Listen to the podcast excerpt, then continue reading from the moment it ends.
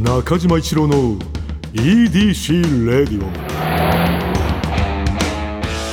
こんにちは。エウレカドライブコーポレーション通称 EDC 専属エンジニアの中島一郎です。今回もエンジン停止中の車の中からお送りしています。今日も助手席には部下の沢木に座ってもらっています。よろしくお願いします。いやお願いします前回ね、うん、ちょっともうこの EDC というですね、うん、旅行会社がやっているポッドキャストにもかかわらず、うん、えー、もうほぼまるまるキングオブコントの話でちょっと終わってしまったんですけど中島さん,、うんうんうん M1 がちょっとまた進んでますよね。来てんだよな。皆さんには申し訳ないんだけど 今 M1 どういう状況ですか今は？M1 はねこれこの放送が10月30日なんだけれども、はい、11月1日から3回戦が始まるんだよな。3回戦があって、うん、その上がもう準決勝ですか？準々決勝だね。でもやっぱ先長いですね。長いね。はだからこのキングオブコントっていうのは1回戦2回戦準々決勝準決勝なんだよね。だから4回戦って決勝なんだけども、はい、m 1は1回戦2回戦3回戦が入るんだよね。3回戦準々決勝決勝なんででしかも m 1の場合は YouTube 配信っていうのがあるから、はい、まあ1回戦も1位2位3位の人はネタ出ちゃうんだけども、はい、3回戦が全組ネタがあの放送というか YouTube にアップされるんだよね。だからアップされたネタっていうのはもういわゆるネタバレみたいな感じで、はい、皆さんがちょっと使いにくくなっちゃうと m 1ファンの人たちは絶対にそれを見て会場に足を運ばれるので、はい、分かったネタを見るとやっぱりちょっとどうしても笑いがちょっと減っちゃうというのがあの m 1あるあるなんだよね。あそうなんですかそうだからキングオブコントはネタバレっていうのは基本的に予選中にはないんだけど、はい、m 1はやっぱ3回戦でその YouTube 配信があるからネタバレがあると。はでまあ準々決勝の場合は準決勝に通った人たちはあのないんだよね配信が。あそういう仕組みなんですかあれは？そうなんだよ。あれは通った人たちはなくて落ちちゃった人たちがあの YouTube に載ってでその YouTube の中で1位だった人たちお客さん投票1位だった人たちが準決勝に上がれるという敗者復活的なやつがあるからちょっとねキングオブコントの攻め方と m 1の攻め方っていうのは違うと芸人さんの中ではされてるんだよね。面白いネタ考えてやるだけでもないんですね。でもないみたいだよ。ね、そういうネタ選びとかが。ネタ選びの作戦みたいなのが M1 の方がちょっと皆さん緻密に考えられてるというあるらしいよそういうのが。そんな大会がまたもう始まっちゃうからさ。いやだからそのこれさ、はい、まあ、EDC レイディを聞いてくださってる方にさ、はい、そのもしお笑いにそんな興味がない方もいるかもしれないんだけれども、まあ、ちょっと正直ちょっと少ないかもしれないですけど、はい、ねその、ちょっと申し訳ないんだけどもそういう季節だけはねちょっとあの中島一郎が熱くなっちゃって喋っちゃうことあるんでね、はい、まあ我慢していただきたいっていうね。いやいやまあ、マリさんあっちの方を待ってる説もちょっとありますけどね。お笑いの？話 あ、そういう人たちもまあ言ってくれるかも。ないかなと思いますけれども。知れないけど、まあちょっとね。緊急事態宣言も解除されましたし。そうだよね。旅の話も徐々にしていけたらいいですね。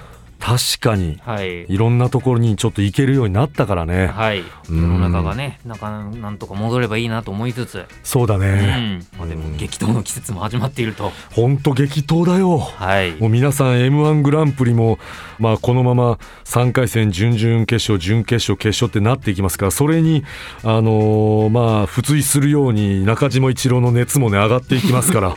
あのツイッターとかって公式にマークつくじゃないですか、はいはいはい、なんかかもうこんだけ喋ってるんだから、うん。なんか M1 のマーク欲しくないですか？かその このえこの EDC はい、レディオ、このコンテンツになんかその。確かにね。いろいろねじれんのかそうなると、うん、でもちょっとずつなんかあの、はい。ツイッターとかでもあの見てたらその EDC レイディオではい。やってるこのサーキとさ中島がやってるお笑いの話こういいよねみたいのたまに見るけどな。なんかそうだから、はい。お笑いポッドキャストみたいにちょっと。そうですね。なんかうん。本当はなんかあ聞いてあちょっと車欲しいなとか、うんうん旅行きたいなとか、うん思わせる思わせるっていうか思っていただくためにうんうん。うんちょっと始めてるんですけどね。そうだよね。んまあでもね、笑顔も旅に大事じゃないですかあそうだよね、はい。うん、まあちょっとそういう季節もあのちらほらあるという。ちらほら、ね。はい。えーすいませんけれども、えーそれでは中島一郎の EDC レディオ。今日のトークも安心安全快適な運転で参ります。EDC 営業報告。ここではエウレカドライブコーポレーションの営業報告をして参ります。10月30日のお客様は坂本美優様でした。ねパラリンピックも出られてましたけれどもね、うん。開会式。なんかやっぱ坂本美優さんといえば、うん。猫が好きというので、うん中島さんも結構猫好きってお伺いしたんですけど、猫好きだね。うん今も猫家にいるしね。あそうですか。うん。種類とかお伺いしてもいいですあか種類はねはい。あのーまあいわゆるこう雑種？はい。うん。で柄みたいなんがあるんだけど、まあ、キジトラ柄っていう柄のあの猫ちゃんだね。一番多いんじゃないかな、あそうなんかそういうのがあるんでうん、すか、柄的には一番多いのが多分キジトラという柄だと思うねやっぱり昔からやっぱ猫を飼ってたとかなんですか？いやあのね幼少期に飼ってたパターンじゃなくてあの二十歳をね超えたぐらい成人してからあの猫ちゃんをそうだねあの飼うようになったね。今はい。あの歴代で言うとだからまあ2代目の猫ちゃんになるね。そのなんで猫を飼おうと思われたんですか？あのね1匹目というか初めて飼った猫ちゃんに関しては本当にあの、自転車でね、まあ、普通に漕いでたんだよ。はい。でその時にちらっとねたまたまペットショップの横を通った時にはい。あのもらってくださいみたいなのがあったのよ。ペペットショップなんだけどはい。ペットショップって普通あの血統書付きのねはい。こう猫ちゃんとかがいてでまあそのこういわゆる結構高価なお金をこう払って買うみたいなシステムだと思うんだけどなんかその時はあのもらってくださいっていう猫ちゃんでで信号待ちで止まっててでずっとなんかこういよくそれも聞くけど目がずっと合ってたんだな猫と。でもうなんか勢いで若かったしなんかもうこれも何かの縁かと思ってもうそのまま自転車止めてペットショップに入って「あの僕買わしてもらっていいですか? 」っていう形で勢いで持って帰ったっていう。えー、うん、それが猫との出会いそうだから猫がずっと好きだったとかなんか猫を飼いたいと思ってたとかでもなかったんだよね。えちょっと待ってすみませんちょっとややこしい言い方になっちゃうんですけど、うん、なんかもう中島さんなんか、んキャラクターみたいっすね。いやいやキャラクターとかとややこしいうん。ですけど、逆に。ややこしくはないよ全然、はい。うん、キャラクターじゃないし 中島一郎だしね人間だしね。え？それでこねんなに素敵なエピソードが。うんでもこれほんとそうだったね、あーえ具体的には何歳っていうことですか？えー俺がその頃？はい。その頃はえっとね22とかじゃない？223だね。ないやなんかすみません。勝手なあれですよ。その勝手なこれも多分固定なあれなんですけど、うん。偏見かもしれないですけど、うん。やっぱなんかねやっぱり若いうちってやっぱりいろんなことに余裕がなかったりとか、まあ言ったらもうねねたうんその猫ちゃんに食べてもらうご飯ね言ったらお金じゃないですかとかやっぱりいろいろするとか大変だろうし。うん確かなのにねに22歳でバーってちょっとやっぱまあ言ったら、まあ、家族を増やすわけじゃないですか、それはすごいですね。いやだからやっぱ若いって怖いなってたまに思うんだよ。今の若者とか見ても、はい、勢いでなんかやっちゃう時あるじゃん人によるのか、まあまあまあ。いやいやいやまあまあ誰しもあるんじゃないですか。ああるじゃん、はい。結構ね私が若い時って意外とそういうのやっちゃう時あったんだよね、いやめちゃくちゃ優しいですまあ、ね、優しい。そうそういうふうに取ってなかったけどな。うん。まあ、それがでも出会いだね、助けてやるとかそういうことでもなく、うんうんやっぱ目があったからっていう理由ですよね、今の話そうは。本当にそう。だから助けるとかね、そういう哀れみの目とかの全くないね。なんか目がずっと合ってたからなんかまあ本当これも縁かなって感じだったね。うーん。いやそうだな。今なんかこういう話全くしてないからはい、なんかこれこういう話って結構他でされたことはあるんですか？いや初めてしたんじゃない？え？だから確かに客観的にこの話聞いたらなんかちょっと変わってるやつだな俺。いいや、ま、いやでもなんかみんなこれ聞いたら、うん。なんかやっぱ中島さんの右肩変わる気してか僕は僕結構びっくりしましたあそう。はいあすごいと思って。あ確かにしたことはなかったね。でもそうだったね。なんか何でもやっちゃえみたいないい年齢だったね。やっぱ若い頃っていうのは。怖いいもの知らずっていうかねなんかよくそうだからキャラクターって今ねうん。お伝えしたのはやっうんぱいろんななんか漫画の主人公とかで、うん。まあ、いろんな嫌なこととか打ちひしがれてて、うん。ザーみたいな、雑踏に佇んでてうん。うんそしたら猫ちゃんやってきて、うん。ミャーみたいな。ああんたも一緒だね私とみたいな。一人だっつって 一緒に帰る？みたいな。で帰るじゃないですか。帰るよね。いやだからやっぱそれに似た情景が 多分今聞いてくれてる皆さんも僕もちょっと浮かんじゃってそのその若き中島一郎の感じを多分全員思い浮かべたんで多分。いや確かに。でもはい。本当にそれに似てた。あ れだって言葉は全く喋ってないけど、はい。確かにそういう感じだった。そこのあの切り抜きはなんか「お前も一人なのか」っていう。まあ言葉にするとしたらあえて。うん。そういう感じだったね。いやそうだね。いやなんか自分でもはい。あそうなんかちょっと恥ずかしいなと思うな。こういうエピソードじゃないですか。あ猫いや今までなんで言わなかったんだろうって思うわ。まあでも確かになんか割とすぐ出されても嫌でしたけどね。自分から言うやつじゃないよな、はい、うん。はいいや一番いい出方じゃないですか。今まで話したことないんですかこの話。ないないない。ないし、いや本当沢木ありがとう。いやいやいやいやいやこれ一番ベストな形でさ 残んじゃん。坂本美優さんからたまたまですもんね。そうだな。はい。この形で残せたのは熱いな。一番いい出し出方。いやでもえじゃあ買い方とか分かんなかったいやそうなんだよ。はい。全く分からなくて、はいでそのまあ多分ネットとかで調べてでそのこう病院とかにさ連れて行ってあげないといけないから、い。注射とかいろんなちっちゃかったし。はい。でそこからまあちょっとこういろいろ自分で勉強してっていう形だったな。なんか今全部病院連れて行ってるとことか,、うん。なんか勝手な絵柄の漫画のコマで割ってなんかあの 頭の中で再生しちゃいました今なんかいろいろ。いやでも確かにその漫画みたいだった。あのなんかちっちゃいはい。リュックサック。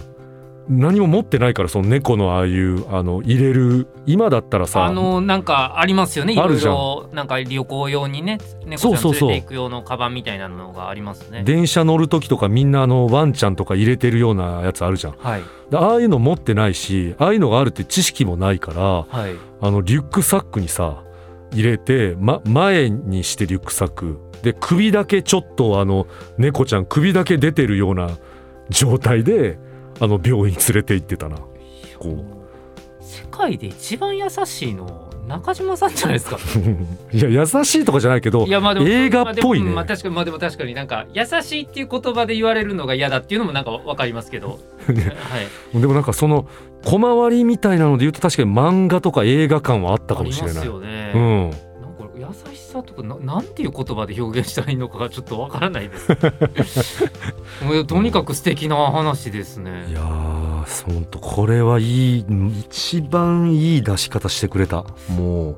なんかや優しいななんだろう。なんか怒ってる出来事が、うん。なんか繊細っつったらあれなんですけど、うん。なんかずっと線の細い漫画で頭の中 再生してあて。線細いやつあるよな。あのなんか優しいっていう言葉でなんかあのすいませんなんかいきなりこんな話始まっちゃうんですけど、うん。なんかやっぱ感情の方がうん。言葉の数より多いわけじゃないですか。いやお前最高の表現するじゃん。で中でなんかその優しいとかでもない、うん。なんかとても繊細な感情が その若き日の中島さんと猫の間で交換されてるっていうのがなんか思い浮かんでものすごく。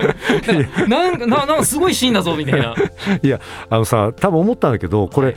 あの沢木に話したからではい。沢木が言葉でめちゃくちゃよくしてくいやいやれてんのよ。いやいやいやいや違う違う違う。いや 中島さんがやってたことが素敵なんで。いやだからこれはだから本当だからそういう人に初めてのあのこの喋れてよかった。わいやいやいやいやとんでもないです。こんな逆にあの初めての話聞かせていただいちゃってすいません。なんかこうバカにする人バカにするかもしれないぞ。いやまあそうそのお前なんかその、はい。主人公ぶってんな的なさあるじゃんたまに。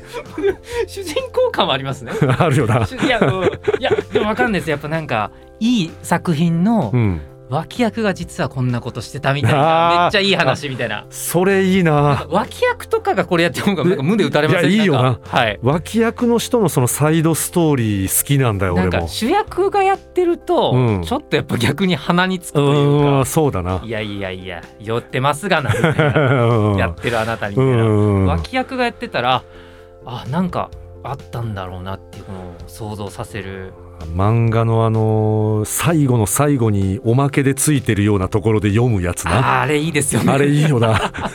いやえちょっとこれ坂本美優さんこれ聞いたら坂本美優さんの何かのゲスト呼ばれるんじゃないですか。あの美優さんやっぱねあの猫関係の活動とか結構されてるんで、あーいや坂本美優さんからちょっとここまで。